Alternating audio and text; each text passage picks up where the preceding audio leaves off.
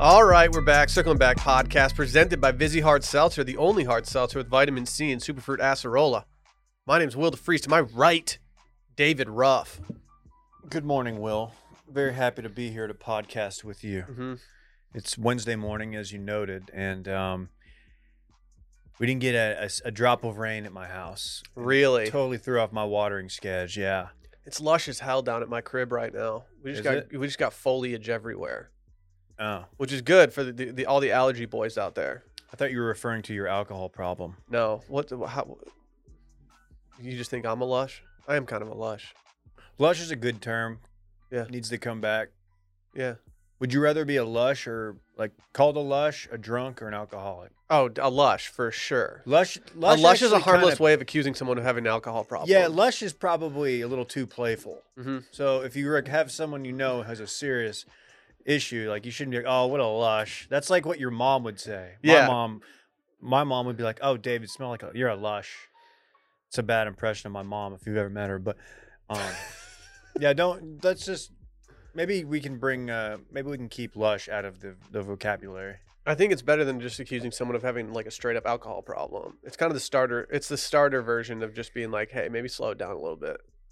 I can remember my mom waking me up in my childhood bedroom room, like senior year or something. I slept in like on a Saturday. I used to sleep in a lot more back then, probably because I didn't have children. Yeah, And uh, she would open the door and she'd be like, "Oh my god, it smells like a bar in here." we we went on spring break my senior year of high school. We went to a, a resort and all all what what's it called? All you can eat, like CC's, Whatever it is, all inclusive resort in Mexico with all of our our buddies. And in the room at the resort, they had liquor taps. They were on the wall, and you just put your glass up, and you you could just get yourself a glass of liquor whenever you wanted. And so for a bunch of seventeen and eighteen year olds, like this was reckless reckless to have in the rooms. like a fountain, like drink type. No, it was almost no. They they were they were bottles, but you would just put your glass underneath it, and then it would fill it from the bottle. And so every day, Oh no! when the the the people would come in to clean your room, they would replace the the bottles that were getting low. And Oof. before we went on vacation, all of uh, some of the parents requested that some of the liquor taps get taken out of the room. Well, they didn't do that because it's a resort in Mexico and they don't care. And one one morning, we got woken up around 11 a.m. by our friend's mom, and she was just like, "Get up! It smells like a bar in here." We're like, yeah, it's it literally is a bar in here. Like, I mean, they there's beers in the fridge, and then there's liquor literally bolted to the wall. So is it high quality? no, it was like something tells me it was uh, you were drinking some McCormick's vodka, probably, and then definitely Cuervo. Heaven Hill. or El, I, I think it was El Toro tequila, the one with the little red hat as the cap. Do you remember this? no, I've never understood the the worm in the tequila. Yeah, I feel like that's something from like the the cartoon days. And I know that there's it's rooted in some truth. But I myself have never had the worm.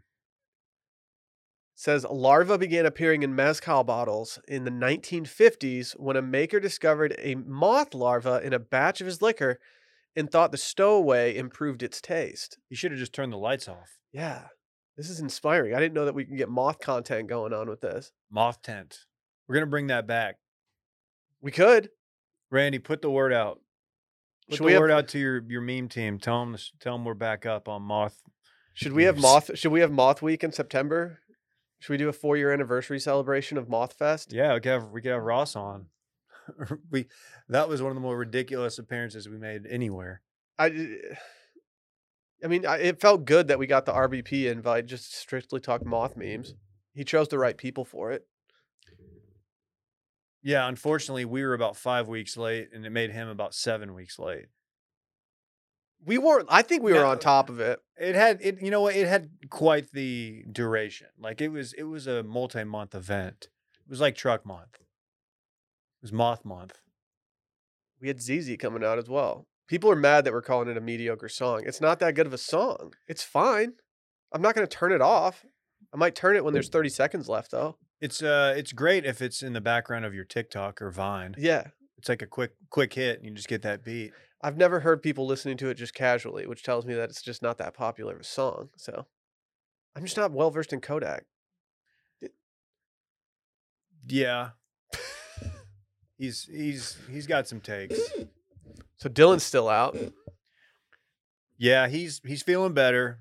Where we we kind of like said, hey man, you're not gonna you're gonna you think you're better. You probably are able to get out and get around. You're not you haven't had a fever in a couple days, but do you really want to be in here trying to do content with a runny nose, a cough, and like you know body feeling bad? Like No. you don't. When it's That's just- moving week at Wash that. Media, we need everyone at a, at a healthy level. Yeah. I'm already I'm already getting absolutely killed by allergies, and I don't need to start questioning whether or not I'm sick to go with it. So I'm, I'm making him quarantine until tomorrow. It sounded like you said quarantine. Is it, it's weird. He I might was a like, quarantine. There's a situation where Dylan has taken his last steps in the office, in the lodge. That would be funny if we turned in the key, the keys and stuff, so he couldn't come say goodbye. That'd be mean. I'm sorry. That's unnecessary. Are we gonna do a Will Smith photo when the lodge is empty? yeah. Are, are people still doing Will Smith content? Did I see he's going to rehab? What? Maybe I'm wrong. He's banned for the from the Oscars for ten years. Oh no. Oh, Odds that Jada goes without him. Probably pretty good. It sounds like she does a lot of stuff without him. what sexual uh, like trysts? uh, from for all reports lead to like like Jada just not really liking Will Smith that much. So she didn't want to get married to him. yeah, like I mean, I, I feel bad. Like I sounds like they just might need to go their separate way. It's a weird life cycle this thing's had because it's like starts out Will Smith's the bad guy, and then now it's kind of like, oh, well, now I feel bad for Will Smith. So where's this going to end up? Because it's like, damn, he was going, he's been going through it for a long time. I just Googled whether uh, Scientologists believe in divorce or not, and it says that for Scientologists, divorce is no simple matter. There's no ceremony recognizing divorce in the Church of Scientology.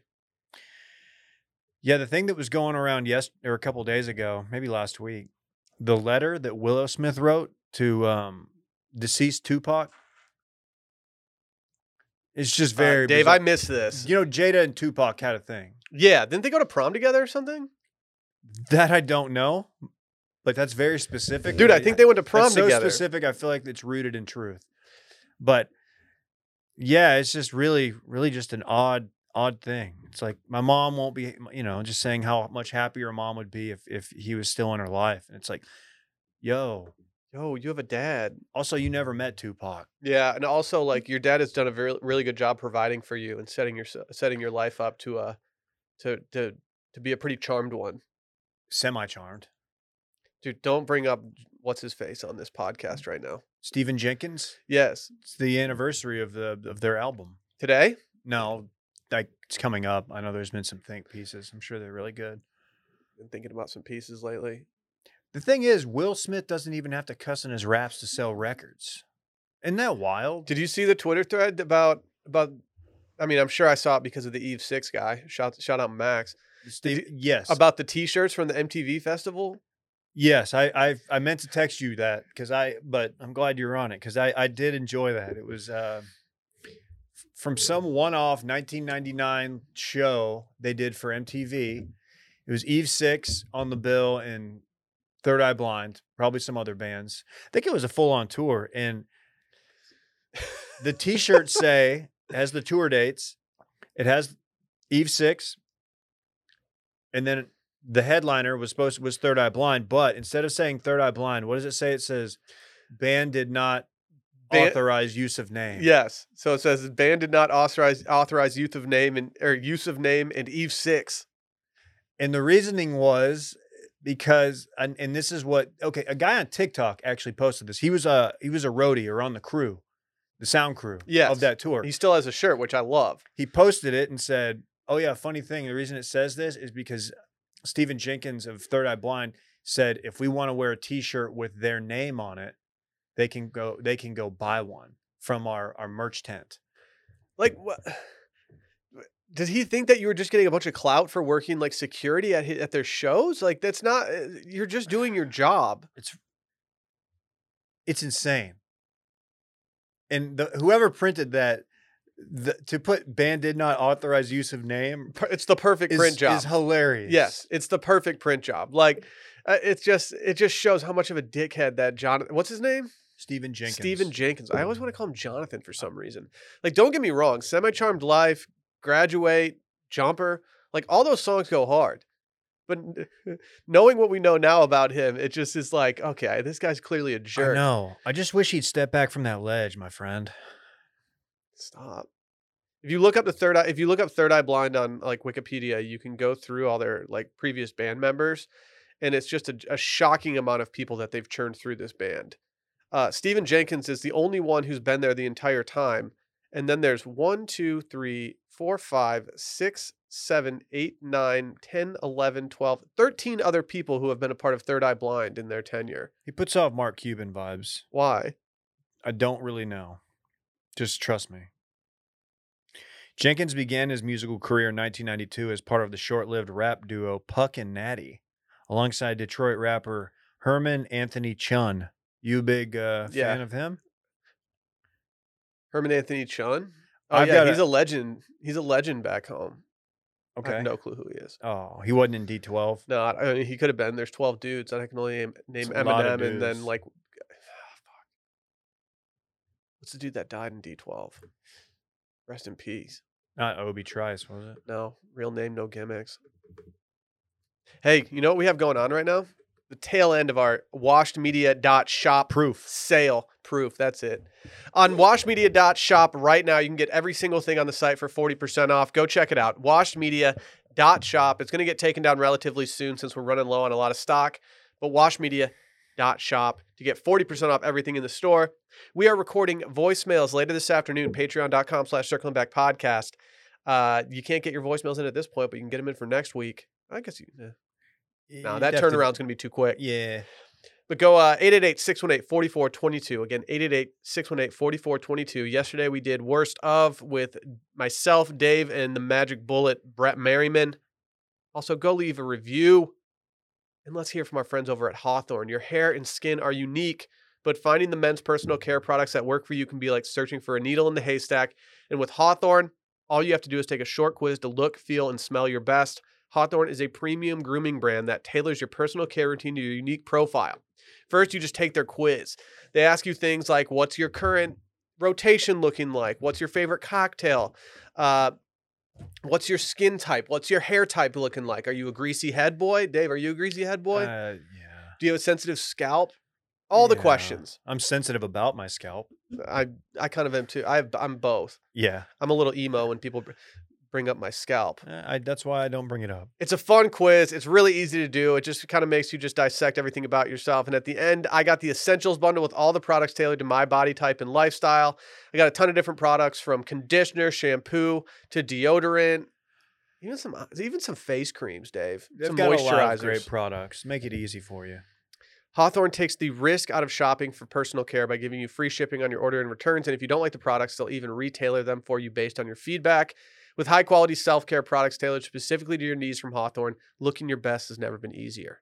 Take Hawthorne's quiz today and get started on your personalized self care routine by going to hawthorne.co and use promo code circling back to get 10% off your first purchase. That's H A W T H O R N E dot co. Promo code circling back, hawthorne.co, promo code circling back. Were you a big Hawthorne Heights guy back in the day, Randy? Yeah, I- I can see just dabbling. I never was. They were a little soft for me. My buddies started getting into them, and I was like, you What's their hit? I don't remember. Ohio's, Ohio's for lovers. Yeah. Yeah. I don't know. yeah, fuck Ohio. Yeah. Shouts to everyone in Ohio, though. Uh, Dave, we have a new show. It's the number one show on Netflix right now. Ooh, can I guess what it is? Yeah. Ooh, is it uh Marvel related? No, because Mm. Marvel's not on Netflix. Mm-mm. No, I'd be on Disney Plus. Is it The Ultimatum? It's the ultimatum. Also, Better Call Saul was trending last night right behind Ultimatum. So people are getting geared up for the new season. I need to, I need to, I think I just need to start watching Better Call Saul. you'll you'll definitely enjoy it. Is a 45 year old Jesse Pinkman going to play a teenager? Now that they're bringing him back, Yeah, but he looks the exact same. how does he look the exact same? Dude, he's just always kind of looked like shit in that show. Yeah, yeah. I guess if you're like kind of a drug a druggie in Yeah. the show, it's probably easy to take a 45 year old and mm-hmm. just make them look like that again. Yeah, because he looked 35 in the show. So it's not going to be like the Irishman with De Niro, No. I don't think I think they should make that illegal, by the way. making actors younger. Yeah, the face younger face software. I don't know. What's it called? Deep fake. Well, Randy deep fake knows? should be illegal. Yeah, Randy, you go to a lot of deep fake sites. What was that Family Guy one you sent me? Don't send me that shit. It was like a, it was a crossover. It was Family Guy and uh, Looney Tunes. It was weird. Dude, stop, Randy. It's gross, dude. You're gonna get in trouble. No, deep fake should be illegal. They're, they're still doing the deep fake uh, Keep- Tom Cruise TikTok account. Keep deep fakes out of baseball. I've said that for a long time. God, deep fakes are scary, dude. What if you like? What if someone just sent you a video of like you on like Pornhub, just and it's not even you? It's just some random person. Like me actually surfing Pornhub. Mhm. I mean, it could be. I'd be like, all right, who who told you? Who who? How'd you access my? It's My just camera. scary. They can make anyone do anything. Anyway, the ultimatum first caught my eye because it takes place in Austin, Texas, which I kind of love. I don't know why they chose a random Marriott in downtown Austin, Texas. Are we giving tax breaks to these companies?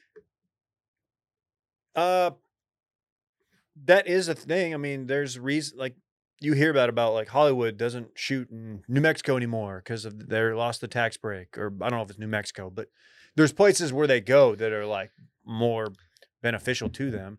Between But this and think- 20 something's no, Austin, not. I'm like, I feel like we're giving. I think Austin's just a cool town. that They, they want to hop in on that. Ooh, everybody's everybody loves Austin. People want Austin content, even though they don't. they don't they leave don't the really- hotel. They don't leave the hotel. Thus, I guess you would know. Like I've only watched one episode, but they uh they don't make it like we're in Austin, Texas, No, and yeehaw. they end up going to uh th- from the Marriott to the Aloft Hotel so they can they can be married to so okay the premise of this show is fucking ridiculous the premise of the show is that these couples are going to be on the show Six couples. and they've been dating for about two years each i'd say two two and a half years. All these people are pretty young except there's like one guy who's 30 and then everyone else is like 26 or younger. And one person in the couple wants to get married. The other person wants to wait. These people are in love with each other so they claim. But what they do in the show is that they take these couples and they put them to a test. They essentially let them date each other choose another person from the crop of people to go live with for three weeks as if they're married. And then after that three weeks is up, they get back together with their old person to see if they're compatible for marriage and if they want to see it through. There are so many issues with this show that I don't really know where to begin. Well, let me say, when you said that you were in on this, and I think you texted Dylan and I last night, you're like, by the way, just a heads up, I'm watching the show and I'm going to talk about it tomorrow. Mhm. As I've already plowed through 75, 80% of the Marvel universe, I am, uh, I was like, okay, I'm looking for something new. The playing game that I was watching wasn't particularly close, and I was like, I'll, I'll, I'll check it out. Did not know it was a Nick Lachey joint. So Nick Lachey does something, and I don't know who pointed this out to me. If, if it was a video that I saw online and I'm just hijacking this, I apologize. But in Too Hot to or no, in whatever other Nick Lachey show he hosts on Netflix, he introduces his wife, Vanessa Minnillo, or Vanessa Lachey, and he says, like, Dude, this is This is Vanessa Lachey, and obviously I'm Nick Lachey. He throws the obviously before he introduces himself. Is it obvious that you're Nick Lachey? He's pretty, yeah. To us, it is because we saw 98 Degrees. He was an SAE at Miami, Ohio. They called uh, they called the weight room in his frat house uh, the Nick Lachey Memorial Weight Room. That's really cool. People don't talk about it's a that. cool enough. tribute. Um, I don't think it was an actual. I don't think they actually did the, did like the the process of getting that dubbed the Nick Lachey Memorial Weight Room. I think it was more of a bit, but it's a bit that I enjoyed. It's a good bit, and he's a guy I have fond memories of, not particularly because of his music career, but his his short lived reality career uh, with Jessica Simpson. What was that show? I don't remember what it was called. I, I It's- barely watched that just because I didn't care about them enough.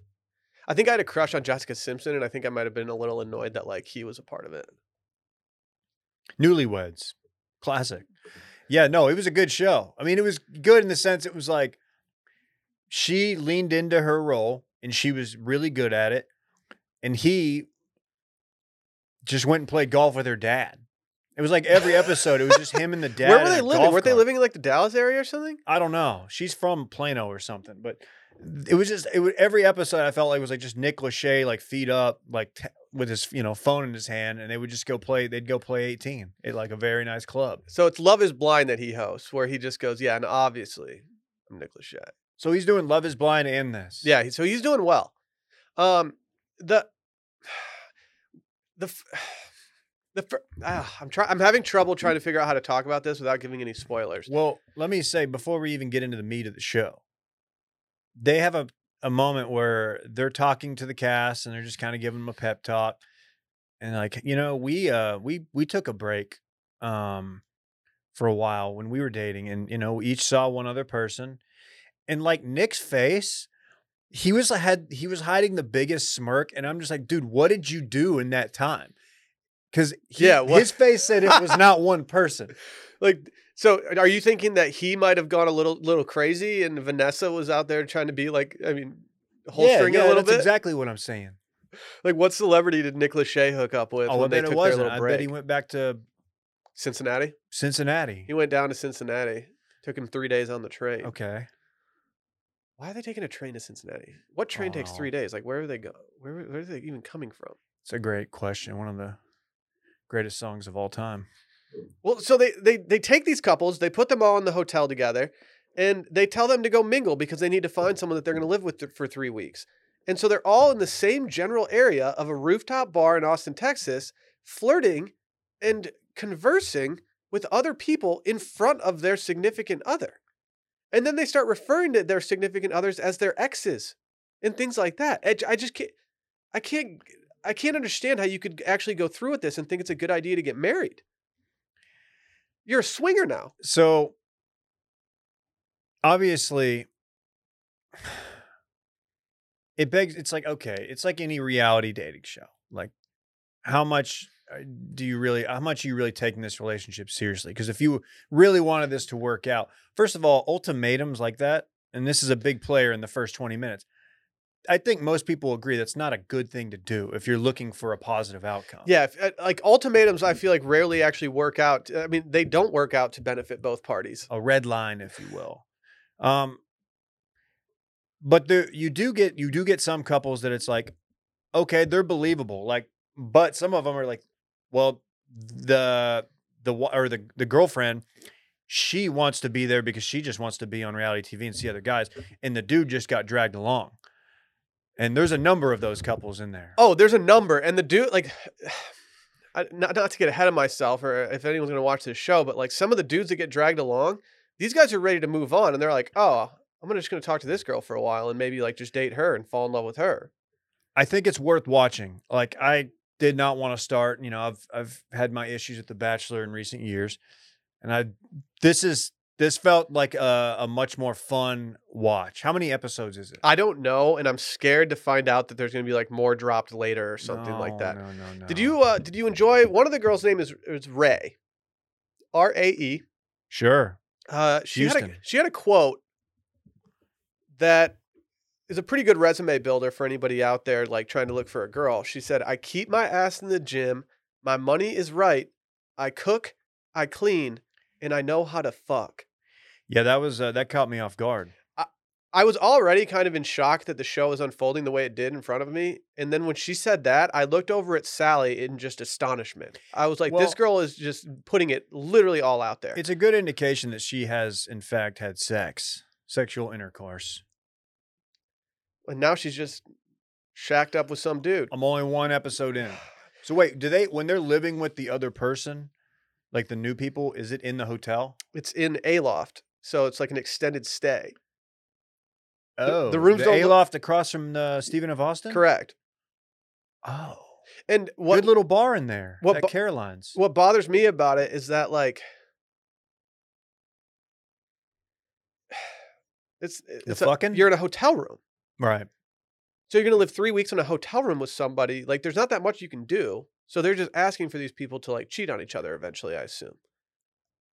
Also, and can it- Netflix not afford something better than like the Aloft like extended stay hotel?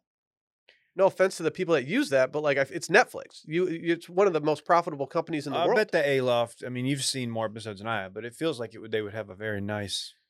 it's fine. You see, like, the, I mean, one of the dudes has to sleep on a love seat. Because the girl doesn't good. want to share a bed with somebody, which I understand. You're Oh. you're dating somebody. Yeah, that's something they never really address in the first episode. Like none of the couples have the conversation of like, "Hey, make sure you don't do anything physical." That doesn't come up, and I, I almost think that maybe the producers are like, "Don't bring that up at all." Yeah, they probably Just- just edit that straight out because they know that they like are going to end up doing something physical. Yeah, the only other the only other note I have on this through one episode is uh there are two people who feel like plants, one couple who feel like they're just there to God damn it, for the wrong reasons. I don't know. There know. you go. There you it's go. Col- it's Colby and and Madlyn. oh, yes. Because she's she just is based he is- looks like a total cuck for the first half of the show. And then once he gets out and starts mixing it up with um, the others, he's killing it. He's like the one of the most coveted guys. So I'm wondering because he played it he played it pretty well because he's the one who issued the ultimatum to her. yeah, and she she's definitely in the camp of people who's like, well, I'm gonna have fun on this this television show instead of uh, think about marriage here. Is it an ultimatum if, say, uh, you're dating someone for four years, five years, nah, four years? You're living in your hometown. You're not living together.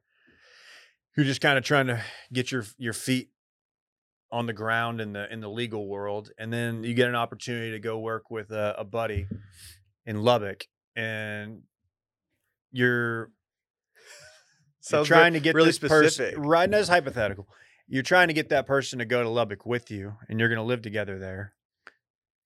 And while you're driving into the airport, this person looks at you and says, "You know, I'm not moving to Lubbock unless with you, unless like there's some talk about engagement." yeah, that might be an ultimatum, Dave. So I think I am a yeah, maybe I am. A, hopefully, I'm the exception, but I did. I did end up. It's weird. I, I, I'm like stopping myself, like I'm going to spoil something. I did end up proposing. yeah, uh, I I, th- I was gonna say you did get married at some point. I'm trying to remember when I did it. Well, I did it before we moved to Lubbock. Well, I was confused because when I pressed play on this show, I was expecting to see like Matt Damon. Because you know how like Fast and Furious, they do like the. Fast and the Furious, Fast and Furious, the Fast Five, everything. And I was like, oh, this is sick. I get to watch a new No. Ultimatum movie. No, I see. It's not. Ultimatum was one Bourne movie. I know, and I thought this was gonna be like a prequel or something. What would it? What would that even look like? He has an identity. And It's not Jason Bourne. He has to like go live with multiple women to to realize like who he really is. Yeah. All the mean, all the while they're He ended up Just, like, sleeping with all of them, so he had to go in the witness protection program so he didn't get canceled. oh, okay. Yeah. That's actually a pretty good premise. Yeah. Yeah. People didn't realize that the Bourne Ultim or the Bourne series was just stemmed from a bunch of couples who hate each other. Say what you want about Matt Damon. If there's a Bourne movie on, I'm not turning it on. No, it doesn't matter. I've never I'm seen the one without him though. Jeremy Renner. Yeah. I, I saw it in theater. It was not. It wasn't bad. I've seen conflicting reports about Jeremy Renner. Some of some of tho- those reports uh, make me concerned about supporting him as an actor. Yeah, as a, as someone who might hop into what Hawkeye. That's his Avenger character. Oh, see, He's- dude, you he can't do Avenger content when he I'm here. he Like, just- I don't know any of this. He's a he's a, a bow and arrow guy, which I got to be honest. Of all you sp- dispel a lot of re- reality in the Avengers series, in the Marvel stuff, obviously. But the fact that there would be a, a trained killer and like they're like, you know what, you're gonna be the guy who does the bow and arrow. Yeah, what? Like I feel like there's more efficient ways. Like the you first of all, you're gonna go through those arrows quickly. Maybe I need to just watch Hawkeye. Is it Hawkeye? More like hot guy because he's a hot guy. Is he that hot? well, they offered me a part, but it was for sockeye, and I was like, "Oh, is it because I'm a sock?" And they're like, "No, it's just because you eat a lot of salmon." You drink a lot of sockeye. I do. That's that's also fair. There's a lot of different plays on that for me. So yeah, I have a Marvel. If someone offers you a Marvel movie, you have to take it, right? Uh, yeah. I would like to see a list of actors who have turned down Marvel movies and now are just kicking themselves. You know, Terrence Howard was the original uh, Rhodey. Something I didn't know about. I don't know what Rhodey is. Uh, Rhodes. Don Cheadle became He was War Machine. He was the the other It sounds Iron like a porn suit. star. The War Machine. War Machine? Yeah. I'm the War Machine. War Machine. Two dollar you call it all night down at War Machine Stop. on You Fifth and call it. Congress. What does that even mean? Like you can just have whatever? Yeah, whatever well drink usually, and they they're not the best pours, and that that's that's a great way to feel like shit. Yeah. I can honestly say I will probably never be in a situation at 37 where I will be ordering a a two dollar you call it. What's the age that you need to be in order to go to a happy hour like that and not take part in the happy hour and not look like you're just some uppity dude? Because like I don't want I, I I'm at I feel like we're at the age and we have solidified our place in life where we don't need to drink well drinks if we don't have to. I don't mind some well drinks, but like if I'm only gonna have one, if I'm going if I'm going to meet Randy and his Oh, all of his buddies out for a night ne'er, out. ne'er do wells, and Did they're you all dressed so up. you got doing- a text message or something like that oh, they were out? Yeah. By the way, Randy, I'm definitely in for that next week. Um, and they're like, "Yeah, we're just go happy hour," and I'm like, "Well, I can come get one drink. My one drink's not going to be a well whiskey. No, exactly. I'm gonna get a, I'm gonna get something decent. I'm gonna get, you know, I don't get out that much. So in that hour I have out at happy hour, I'm gonna at least get something I'm gonna enjoy because I'm not gonna pound a Heaven Hill vodka soda. Well, that's why I get myself in trouble these days with martinis because I'm still operating under the assumption that I can drink like five vodka sodas and just be completely fine. And then I have three martinis and I'm like, oh, I shouldn't have done It's that. That's a different. mistake. Vodka soda is much more drinkable. Yeah, it's just a, huge mistake on my part. I got to get it together. Plus, I'm not that high maintenance when it comes to vodka. I'll I'll do Tito's all day. Yeah. Tito's are Deep Eddy, and I'm good. And those are not expensive. No. Tito's is intentionally like not expensive. It's perfect. Yeah, we talk Saudi Golf League real quick? quite a pivot. Yeah. Do I Uh, need to stick with this show, Ultimatum? Yes. Uh, so if you're out there and you're questioning this show, uh, my recommendation is last night I watched three episodes. Spent They're three. an hour long. Yes, I spent three hours watching this show, David. What is wrong with you? Once I got to episode two and things started transpiring there, I couldn't take my eyes off of it. And the way that episode three begins is one of the most uncomfortable scenes I've ever seen in reality TV show history. Can't wait. This is from episode three. So I watched episode one, knowing that this is probably going to be the worst episode because they're not. We're not getting into the. We're get we're getting it set up. We're meeting the people, and then we're getting a little bit of mingling. But like the real, the real uh, meat of the show is coming. Apparently, episode two and three. At the end of episode two and the beginning of episode three, I, Cannot ca- wait. I can't vouch for anything after that, but that is why I'm so all in on this show because it's just wild. And I'm not a guy who I don't watch a lot of these shows. Will's, you know, Will's I'm the reality Love TV Island. guy. You really are, and I I will continue watching this uh, unless I have to watch Hawkeye. There's a world where like I tried to work for the Ringer doing like reality television show stuff, and like I never got hired at Grand X, and we don't have circling back. We would have just replaced you. That's fine. We would have just replaced you with Phil. That's fine. I get that. Shout out Beaumont, Texas. What if Phil was just he was in your role? Hey, Dave. No, I can't do his voice. That wasn't bad. That's not too bad. Kind of sound like your father-in-law. That's a Phil laugh, right? Ha! No way. No that was not a good Phil. Nobody knows who Phil. People know who Phil is. Club Cool. Club Cool Phil. Phil Battaglia. Friend of the show. Good guy. Let's talk Saudi Golf League. That's what people tuned in for. Didn't you say that you don't understand why there's like a fallout for the Saudi Golf League? Like you don't understand why people dislike it. Right. That that was kind of what you wanted to go yeah, into that's today? that's basically the my thesis. Well, the Saudi Golf League, which has been uh, much discussed on previous podcasts and other places, uh, they have officially announced certain players that are going to be in this. Uh, of those players, there's some names that you might know. All right, give me the names and I'm gonna tell you if it moves the needle for me. Okay, uh, we'll start with Jason Kokrak. Fuck yeah. He's already been on record saying that he's solely doing this for the money so he can retire and set his family up. Okay. Out of everyone that's doing this, he's the only person that I've seen that's been very blatant about that. And while I don't think it's excusable, I do think that it legitimizes him in my mind a little bit more because I'm like, you know what? At least you're being honest with us about this. You're He's not a- trying to skip around it. He's a big gambler. Is he? Big gambler. I think he's a big Vegas guy. Like So was- he's, he could probably potentially a- blow through this money quickly. oh yeah. Blowing money fast. It's he's- weird that guys that uh, have gam- uh, potentially have like giant gambling debts are in- entertaining the Saudi golf. Yeah. Uh, another guy, Dave. He's a little older. Maybe not as uh, maybe not as sexy of a pick the, the, at this point, but uh, Lee Westwood. Does that move the needle for you? No, that Lee on Twitter's uh, become a little unhinged. I don't know if you follow him. I have not. Is he following the Phil Mickelson uh, social media plan?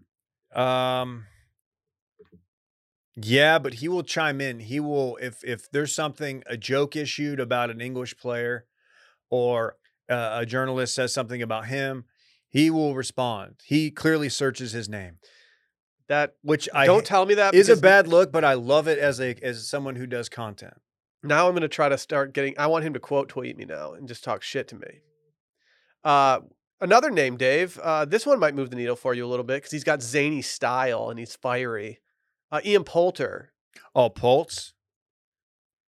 I already had all the reasons in the world to hate Ian Poulter, but now that he, I mean, this goes for every guy that's joining the Saudi League. I'm glad that they're doing it just so we have like heels now that we can actually just like lean into and hate when they're in other tournaments. Well, it's tough because I I kind of started to enjoy Poulter the last few years. Um, I was like, you know what? There's no point. Yeah, he he's annoying at the Ryder Cup, but that's what he's supposed to do. That's awesome. That like he takes it that seriously. Oh, if he was, an, if, if we had an American that drained putts at the Ryder Cup like him, then we, we'd all love him.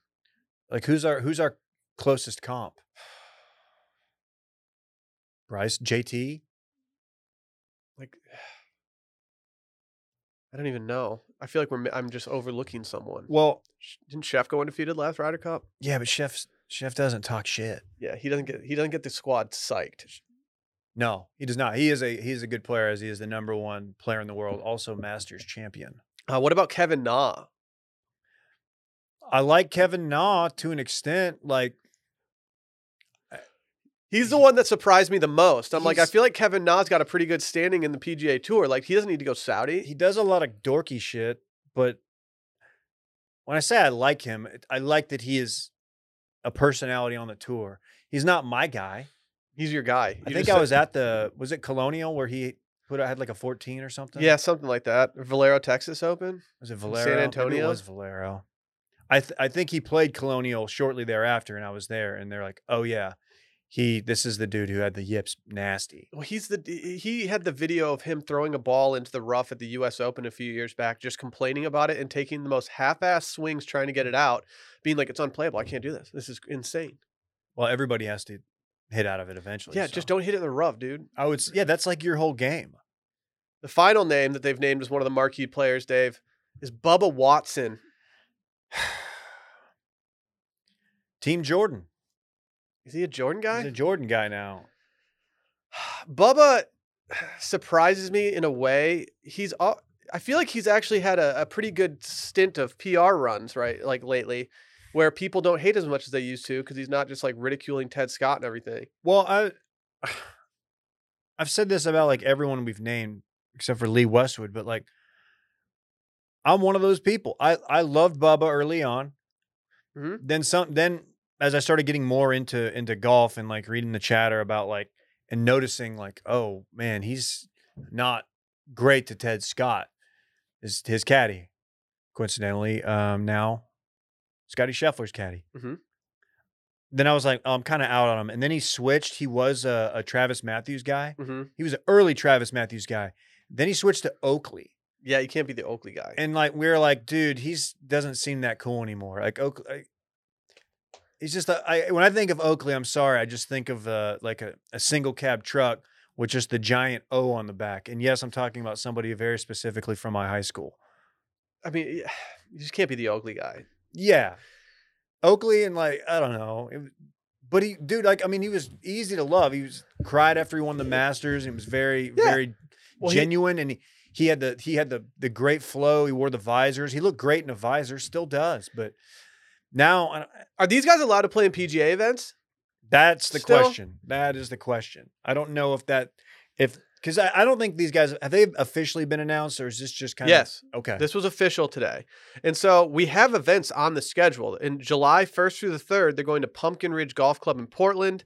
Then they're going to Trump National in New Jersey later in the month. okay, Um, no controversy there. They're going to Boston, Chicago, Bangkok. I mean, like they have they have events on this at this point. Uh, It says the eight event series will have over 30 million up for grabs. The Centurion Club will offer a 19 million dollar purse for the 48 man field. For just one purse? Yeah, that seems like a lot. That must be a Birkin. Don't don't show my wife. You know how she spends, Randy. Why would you know that? Don't answer that. What the fuck? Uh, so that was the pur- that was the purse for the Centurion Club. Uh, Is that just where? Never mind. I would rather I would rather play at the Centaurian Club. It's just a Ju- cent, just a centaur.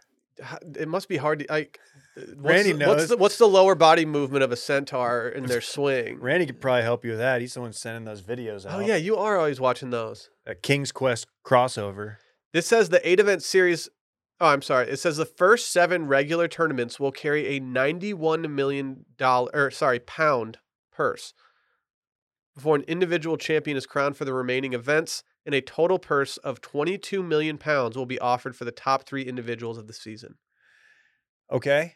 Well, so Greg Norman, the much maligned Greg Norman, I saw his quote, and there is one thing that he did say that sounds kind of cool. It's whereas the, the 400th player in the world may not get an opportunity to make big money on the PGA Tour. Like if he finishes as a top 20, maybe he takes home 100K. But that guy's playing in the Saudi Tour, He's taking home like then he's going to million. take out. Yeah, and if he wins, he's going to. And I don't know what the eligibility is going to be, but like I definitely want your brother-in-law to. to I'm try already trying. I've already I've already put it in writing that if he tries to get on the tour, that I'm going to be his caddy. It will be a good look for me. No, but like that 15% that I get from his winnings, like I mean, I can we can use that around here to just blow the company up. So I I feel like I have to go do it. Didn't Vice get a big cash in, cash influx from uh, Saudi Arabia at some point? I who swear, knows? I swear that's a thing from a few years ago. Real or fake Vice investments. Y- Yeah, we could do that. That would that would play the virality. Let's No, hear- I don't. I would much rather watch like a, a par three tour, or or like a gimmick golf tour, where like, or a tour where they have to play with old persimmons. Like Anyone who says they're not going to watch this is lying. If it's on television, we're all going to end up watching it. That's another question. What are the TV rights? I don't know. It's going to be interesting to see how this pans out. It's gonna be on like Paramount or some shit, and I'm not gonna pay for it. Uh, you 'cause can I'm use not my paying- I'm- I login. don't care. I don't care what happened. I mean, there's no I prestige. pay for Paramount, dog. I don't care. Do you really? I do. Let me get that login. Yeah, actually, I, do. think we do too. They do Champions League on there, and Okay. they also have like other things that I've gotten into. It's not. I'm not proud of it. Without getting into the laundry list of issues that a um, Saudi-funded uh, golf league presents, Mhm. it is. I, I don't care. I don't care if Bubba Watson takes home like twelve million dollars because he won a tournament. Like he won a tournament with uh, what is presumably going to be a weak field that I probably didn't even watch on TV, and that to me, like, oh man, he made so much money. That doesn't affect me at all. I don't care. The money doesn't necessarily affect me at all. Yeah, you're right. Like it's cool for like a dude who's been playing on the the Canadian tour or something, you know, who's been just grinding. That is a cool story. Oh, I'll be cheering for the other guys more than the the regular. Like, I mean, more than like the PGA Tour pros that we know. If there's if there's unknowns, I'm hundred percent going to be cheering for them. Like, are they? They're going up against other tournaments too. Well, not really. Yeah, they are. fucking Like they're going up against the John Deere Classic, the first one. They're going up against the. No, I'm sorry. Yeah, they're going up to John against John Deere, and then they're going up against. It looks like the Nothing runs like a deer. It looks like they're going up against the Rocket Mortgage, in, in, uh, that's in Detroit. Fuck, you can't know. You can't know. No way. Nobody nobody's taking down the Rocket Mortgage. Uh, they might. Who knows? Where's that played? Uh, I don't know where it's played right now. I think they had some issues with it. I think it like it wasn't going to get renewed for a while.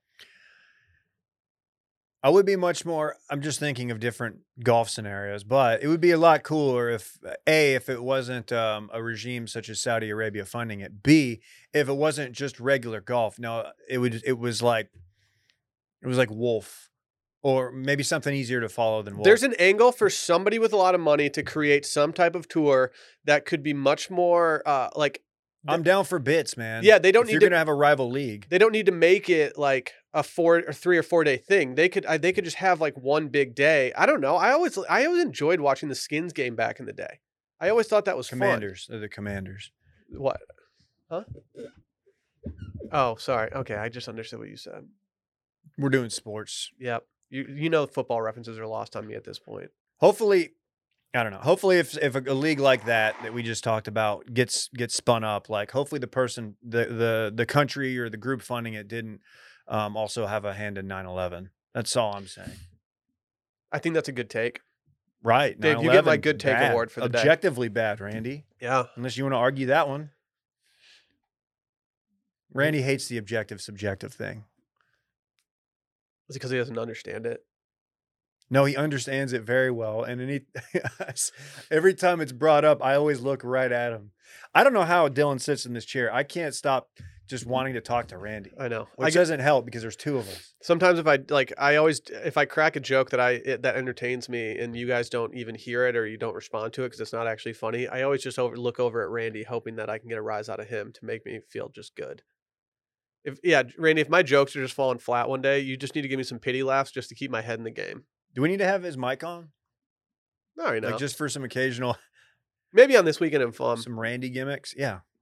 Let's hear from our friends over at Solo Stove real quick. There's nothing quite like the feeling of gathering around a warm fire on a cool evening.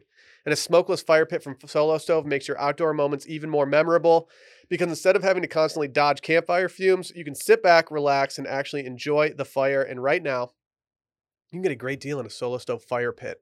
Dave, you've been blazing this thing in your backyard.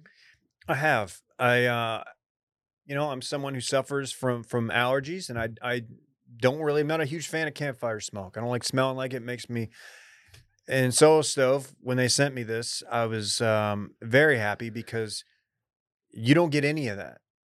It's very limited. You know, if you're doing a campfire on the beach, if you're doing something like you, you always just walk up from it and you're absolutely reeking of campfire for the rest of the time. Your bed's gonna smell like it, your clothes. You have to wash your clothes. You have to shower off. If you're just having people over for a couple drinks in the backyard, there's no better place to, to get a little warmth and a little fire and ambiance than a solo stove. Upgrade your backyard with a solo stove fire pit. It's the perfect catalyst for getting outside and spending more time with family and friends, and you can build lasting memories around the fire pit itself.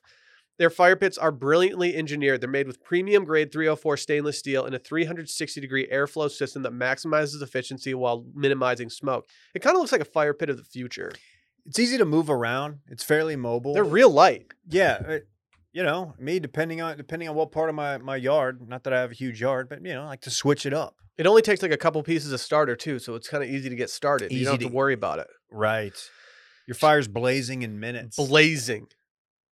Burning, not concerning what nobody want to say. right. Shop now and get 30% off all fire pits all month long and use promo code STEAM at checkout for an extra $20 off. Plus, you also get a lifetime warranty and free 30-day returns. Just go to solostove.com and remember, you get $20 off when you use promo code STEAM. solostove.com, promo code STEAM for $20 off. It's time, Dave. Let's talk Tony Hawk. Ooh. Big Thought we were talk documentary. about that, that dolphin that attacked its trainer. I, I must have missed that in the news cycle. Video sucks. It's on Chive TV. It's alive.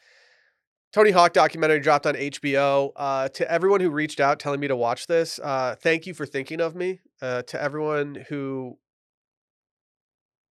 hasn't watched it and you're interested, or the, or you were interested in skateboarding, or you did a little skating back in the day, highly recommend watching this. This thing plays for people who weren't have no idea about skate culture. Like, Sally got sucked into it, and she didn't even want to watch it in the first place. yeah, She ended up being like, "Okay, I'm kind of invested at this point." I, I could I could hear Alyssa in the kitchen just kind of watching, like kind of over my shoulder. Okay. Very interested. Were you a Tony Hawk guy back in the day? For the most part, yeah. I was not so when I got into skating, it was I know he won like the X Games street, but I was more of a street guy, never a vert guy. And that's obviously what he's no, most known for, his vert stuff. So, yeah, I was like, oh, Tony Hawk's cool, but I was never a person who was like, oh, who thought it was uncool to like him. Yeah, Which I those mean, people did exist. in 1999 when he did the 900 it was like you i was 12 years old and he was a skateboarder and i liked skating like it was kind of tailor made for me to be into him at that point He also dropped an autobiography that he wrote when I was in eighth grade, and we all just read it and kind of not. We didn't get obsessed with Tony Hawk, but it definitely was our starter drug for getting obsessed with skateboarding. Um, one of the things that blew my mind about the documentary was how much early footage they had of all of these competitions that they had in like Del Mar, uh, wherever they went. Like I don't, I mean, I think they they were just all along the West Coast, but they had so much footage from back in the day that was such good footage that it almost felt like you were watching a movie set. Yeah, I was really impressed by that. It was high quality. Um, Tony was just a kid, man. A child. There's so much of this I did not know. Like, I knew he had trouble coming up on the circuit that a lot of people didn't respect him. A, Mhm. because he was a kid, and B, he was doing stuff that no one else was doing.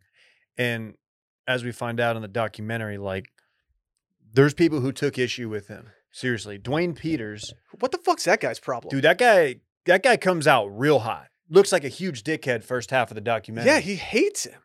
He hates him. all these years later. I mean, I get it. Like there with whether it's skateboarding, I, I mean, the only things I can really compare it to are skateboarding and snowboarding, and I guess skiing too. Like the old guard does not like seeing the new kids coming in. You really have to earn your keep if you're like at the skate park and you want to drop into the mini pipe. Like you really got to watch out for the older guys who have been doing it and who know what they're doing because they don't want to deal with like kids just bashing into them. And so I get the mentality there, but it's also just like, dude, this guy, this kid's. I mean, obviously they didn't know that he was about to pioneer the sport in a way that no one else could. But it's like uh, you just hate this little kid because he's he's blowing the socks off you. Yeah. Also, these dudes were predominantly pool skaters, and I never skated a pool.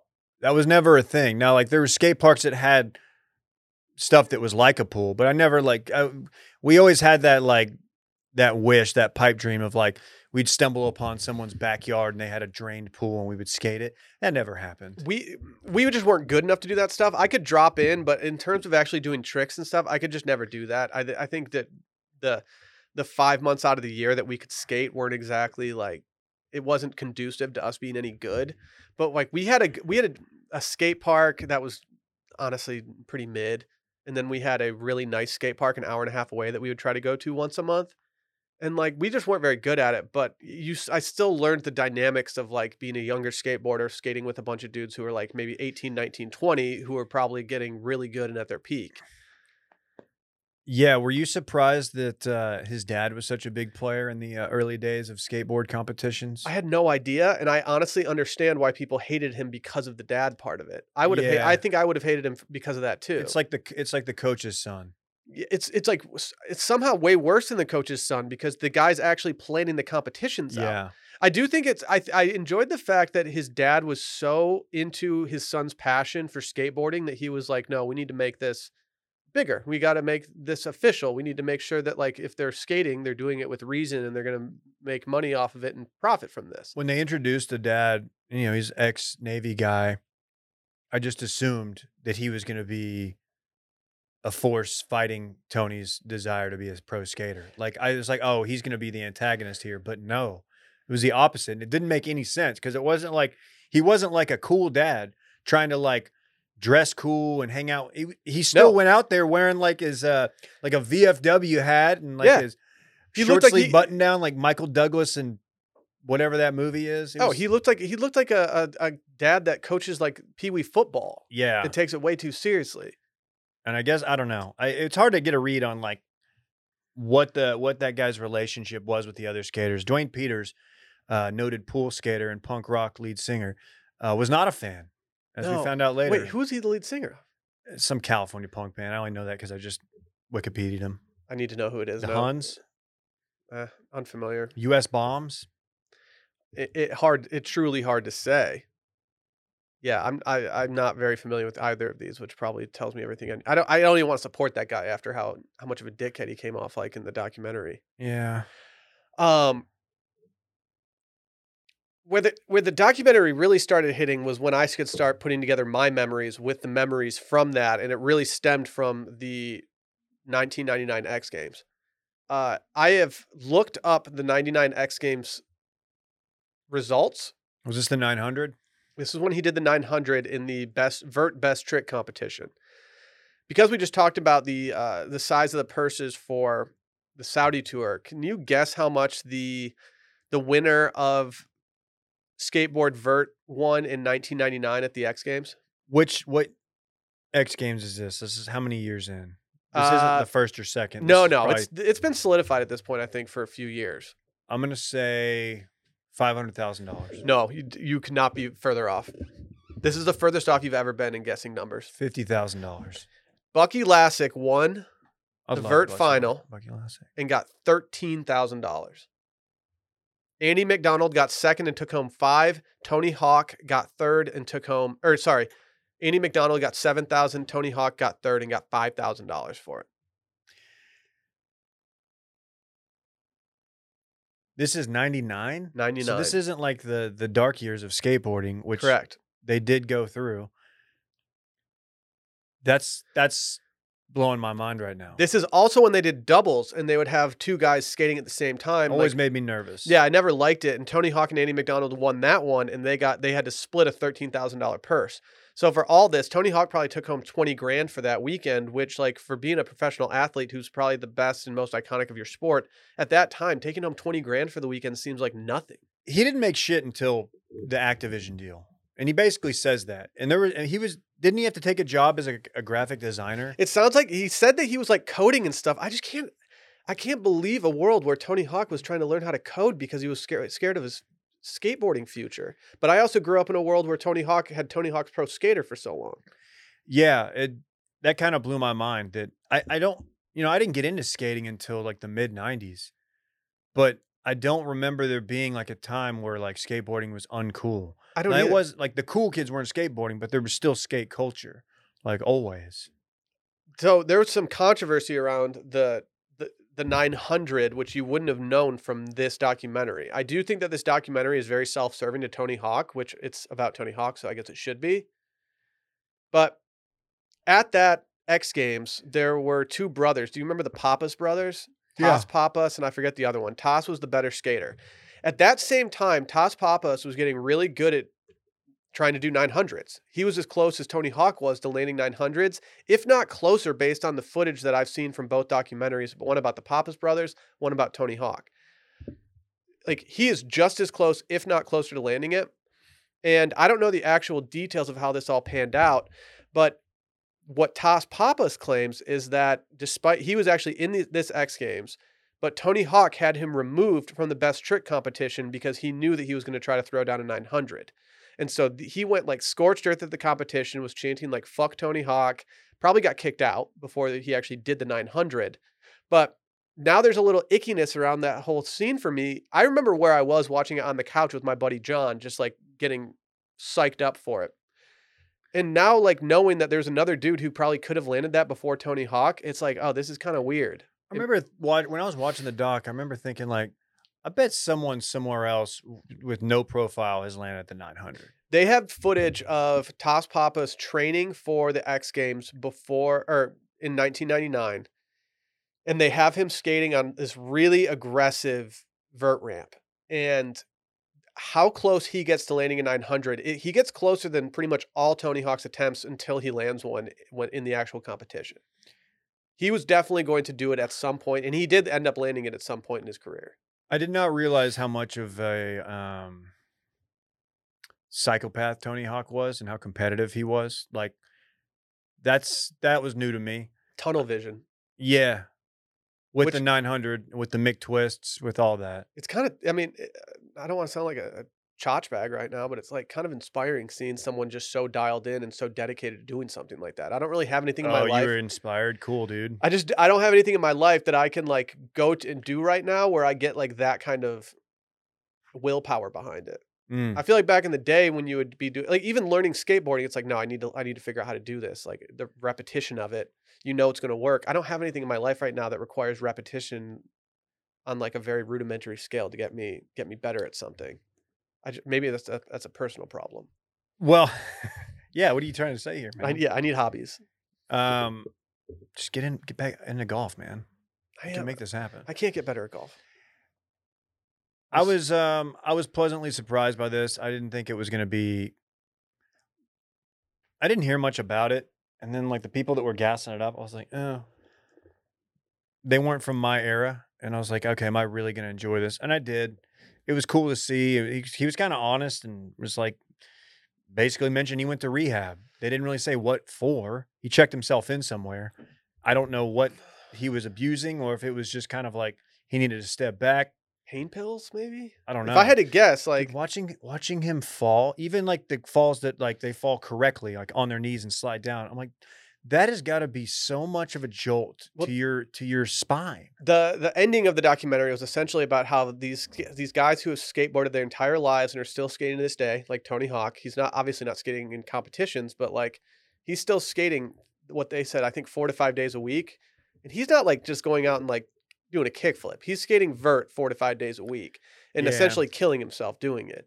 And like all the guys that were talking about it, they were just kind of like, well, yeah, like the damage is already done. Uh, I still love skating, so I'm going to keep doing it.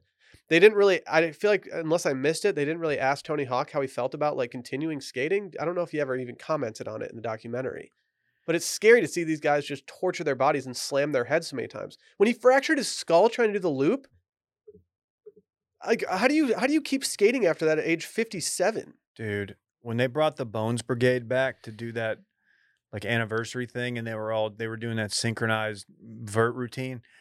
I, that was just a bunch of like people on the wrong side of 50 uh, I mean, on a, on skateboards, man, and that made me very nervous. when I saw that they were doing that, I was like, something's gonna like. I bet something goes wrong here. And then, sure enough, like, yeah, a bunch of fifty-year-old dudes skateboarding. Something definitely went wrong, oh yeah, that was Tony was trying to do the uh he's trying to land the 900 again, right? and just absolutely ruined ruined the fun for everybody. Yeah, he kind of he kind of fucked that up. uh, the MVP. You noted this. I think the MVP of the entire documentary was Rodney Mullen. It's absolutely Rodney Mullen. That You- dude's on another planet. I love it. To anyone out there who's not familiar with Rodney Mullen but played Tony Hawk's Pro Skater, you definitely know who he is because you definitely did Oh, used him for street competitions where you needed a manual for a long time. Oh yeah. His video when you could in in Tony Hawk's Pro Skater, if you would beat the game with somebody, you got their video. His video was so sick. dude he is so introspective about skateboarding it is it is like a pleasure to watch like at first you're kind of like is this guy who is what's this guy's deal and then you're like wow this dude just this dude just uh touched my my soul Yes. talking Yes. about a vert ramp He he's I think good friends with Daewon Song, another street skater who's pretty legendary. And there's a documentary, I think it's shorter and I don't remember who put it out, but they did a Daewon Song documentary on YouTube. And Rodney Mullen is a very big factor in that. So when I saw that he was in the Tony Hawk one, I was excited because he's just an out there guy at this point. yeah he's he seems like someone who's done dmt For sure.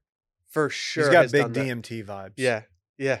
possible mdma like doing at, at the time of filming He's doing something. yeah Stacy Peralta was pretty good too, but Stacy Peralta, you can just tell is a consummate salesman. Like yeah he spent his entire life doing Bones Brigade or Peralta, whatever it was, and like you can just tell that he, there's a reason that he was successful in it because he is an engaging person who will gas you up, who knows how to do this kind of stuff. Maybe you want to skateboard even more, Dave. Yeah. I thought about buying one. I thought about I was looking at some of those birdhouse decks from back in the day, and there's some clean ones, I'm man. gonna end up getting a cruiser board and taking it on some some minor hills at some point soon. It's just gonna happen. It's inevitable. You gonna wear a helmet, wrist guards? Yeah, dude, for sure. Wrist guards were the least cool, Mhm. but they were very necessary. I watched my buddy break his wrist twice. And from that moment, I was like, I I, I have to wear all the pads. You guys accused me of wearing wrist guards when I s- rollerbladed the other day, and I, I poo pooed it and like made fun of you guys. Like, no, I didn't do that. I when I would play roller hockey, I would wear wrist guards because I didn't want to fuck up my wrists. What? Mm-hmm. Not happy with it, Could you even go top shelf? dude. Please. I'm wondering if you could even go top titties. My cousins gave me some hockey gloves uh, when I was like ten years old, and they were colored like uh, the L.A. Kings Wayne Gretzky hockey gloves were, mm-hmm. and I would wear those out to go just dangle in my driveway all the time, and I felt like the coolest dude of all time. Be careful, man. You can get arrested for dangling in your driveway. Stop. Found that out the hard way. It's, it's just too horny. Hey, turn your mic up. I'm gonna. I gotta do a little tea break. Oh, let's let me talk to Randy real quick. Yeah, talk to Randy. Hey, Randy, Hi, Will. You want me to just do the ad read for this weekend in fun right now? Do you Uh, want sure. do you want to talk to me about Sunday, Randy? Do you ever, Randy? Here, I, I can talk to you about this. Do you ever worry about the chemicals you're using to keep your yard looking its best? All the time. Yeah, I know you do. Traditional lawn care lays down 90 million pounds of pesticides each year. Sunday is different. They're on a mission to change how people care for their yards. Sunday can help you grow a beautiful lawn without the guesswork or the nasty chemicals. Their custom plans include fertilizer and everything you need to easily care for your lawn and ingredients like seaweed, iron, and molasses so you can feel good with kids and pets being around. I know Dave has uh, Rhodes and uh, Randy hanging out in his backyard all the time. And that's why Davey loves Sunday. All you have to do is visit getsunday.com, put in your address, and their lawn analysis tool does the rest. They then use soil and climate data to create a personal nutrient plan delivered right to your door when you need it. Just attach the ready to use pouch to a garden hose and spray. It takes less than 15 minutes, and best of all, this stuff really works. And Sunday is now offering our listeners 20% off. Full season plans start at just $129, and you can get 20% off at checkout when you visit getsunday.com slash steam. That's 20% off when you get uh, your custom plan at getsunday.com slash steam. Randy, because Dylan's not here, what are you doing this weekend? Oh, uh, a whole lot of nothing. Hopefully, Why? Well, because I am. Are you still hungover from Las Vegas? I'm not hungover from Las Vegas, but I am definitely uh financially hurting. I just got all the uh Venmo requests during this podcast, and I've been doing those. So Are you sweating right now from anxiety? no, no, I knew that what they were coming, and so hopefully, uh, taking it easy this weekend for the wallet. But you know, who knows? I'm still in my 20s. Might just go blow it all. Oh, okay. Hey, for those asking about my lawn, Sunday, Oh, is that how you get your lawn so dope? big Sunday family. Dave, what are you getting into this weekend? Man, so tomorrow's Thursday. Got the move. Gonna help out with that. Then I got a bail after lunch. Uh, packing my uh, my car, going to pick up my son, and then the two of us are going to Duncanville. And my wife and my dog will be joining us Friday. And uh, yeah, we're doing Easter early. So we're gonna I'm gonna be up there for a couple days and we're coming back Saturday. Got a wedding. The night before the day before Easter, a wedding. And uh, a guy from college is gonna be a bunch of our old college buddies gonna be in town for it. And uh, yeah, we're doing that. So Oh, you're going to be hungover on Easter. yeah, I am, aren't I? You're going to be hiding eggs and like worried you're going to fall over. I got to remember where we hide them. That's a, that was a real problem back in the day. You forget where some of- you'd find a you'd find one like two months later. This is his second Easter for the Rhodesman. Yes, this will be his first actual mobile, able to quote find eggs. I'm a little worried about Fritz finding eggs. I mean, like, He's quick on the crawl game, but like he doesn't know what to do. yeah, he's not gonna be able to like sniff it out. He's gonna like go towards an egg and then see my shoe and be like, "No, I'm playing with that shoe." Sure. Yeah, absolutely. There will be a, a number of things to distract our children. It's going to end up with me just kind of handing them the egg. I don't even know what we're putting inside of them. Th- They're they're they're one year old. Like they don't Right. need anything actually in the egg. That's, hey, man, you're telling me. Sunday we're doing we're doing a an old Easter favorite, uh, steaks. Hell yeah, We thought about that sounds tight. thought about picking up. And I was like, you know what? We got some steaks in the freezer. Let's thaw them out. Let me throw on my coconut aminos. Stop with the marinade. coke, dude. Just get soy sauce. No, bro.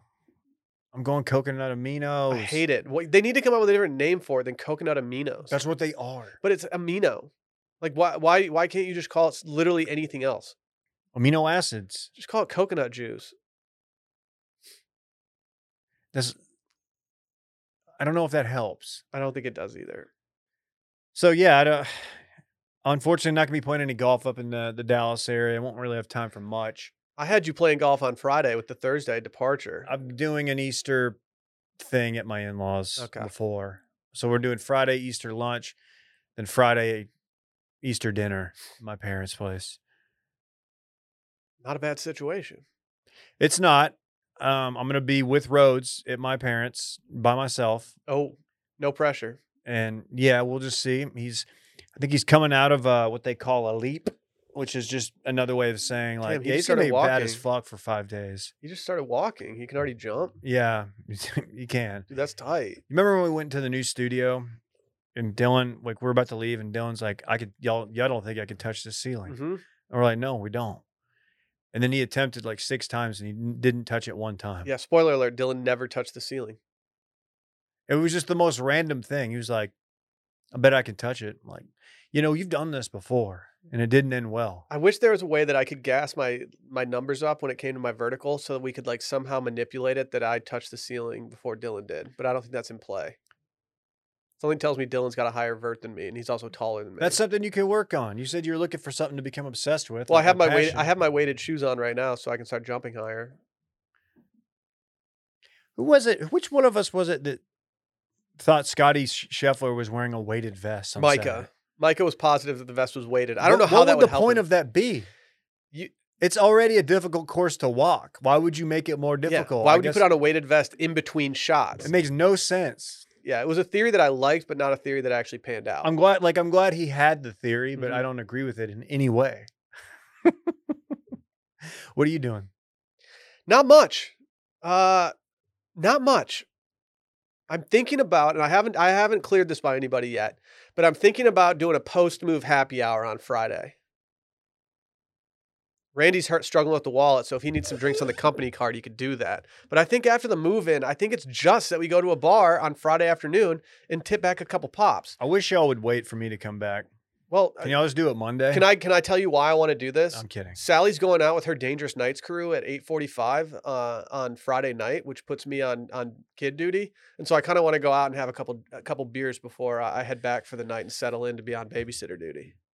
Just just like one or two beers. What if it's two dollar you call it? Then I'm I guess I'm having a uh, Svedka and water. Mm. That sounds terrible. Uh, then Saturday, yeah, I'm doing nothing this weekend. Not really much going on. Hanging out with uh, Sally's fam for Easter. Saturday, probably doing nothing. Might take the kayak out. Sally's probably gonna be. Did you get your chacos yet? No, I need to get my chacos, dude. Fucking disgrace to the kayak community. It's disgusting. It- it is. I'm mad about it. I show up and these dudes are just like, get out of here, dude. Can they even see your footwear while you're in the kayak? Probably not. Can you fish off that kayak? If I could if I wanted to, for sure. Can you, you? Okay. I'm just not very good at fly fishing at this point, so I need to get those skills up before I can actually do that. I I think I'm gonna take it out for a little little Saturday uh row as long as it's not uh shitty outside. Do people paddleboard over by you? They do, but not really next to our place because it's too too wavy. Because I'm there. Wavy. hmm Right. hmm Because I like paddleboarding. I, I want to. I want to paddleboard, but I feel like at peak time, like going to the place where you rent one and do it, it's just kind of a beating. I saw something weird the other day when I was at the public boat launch. I was down there and just hanging out with Rosie, and I saw two dudes roll up. These guys were probably in their 50s, maybe even close to 60. They were older dudes. They were both wearing wetsuits, and they both had surfboards with them. Not paddle boards. These are straight up short surfboards, like you'd see Kelly Slater having. And they just went, put them in the water, and paddled out together.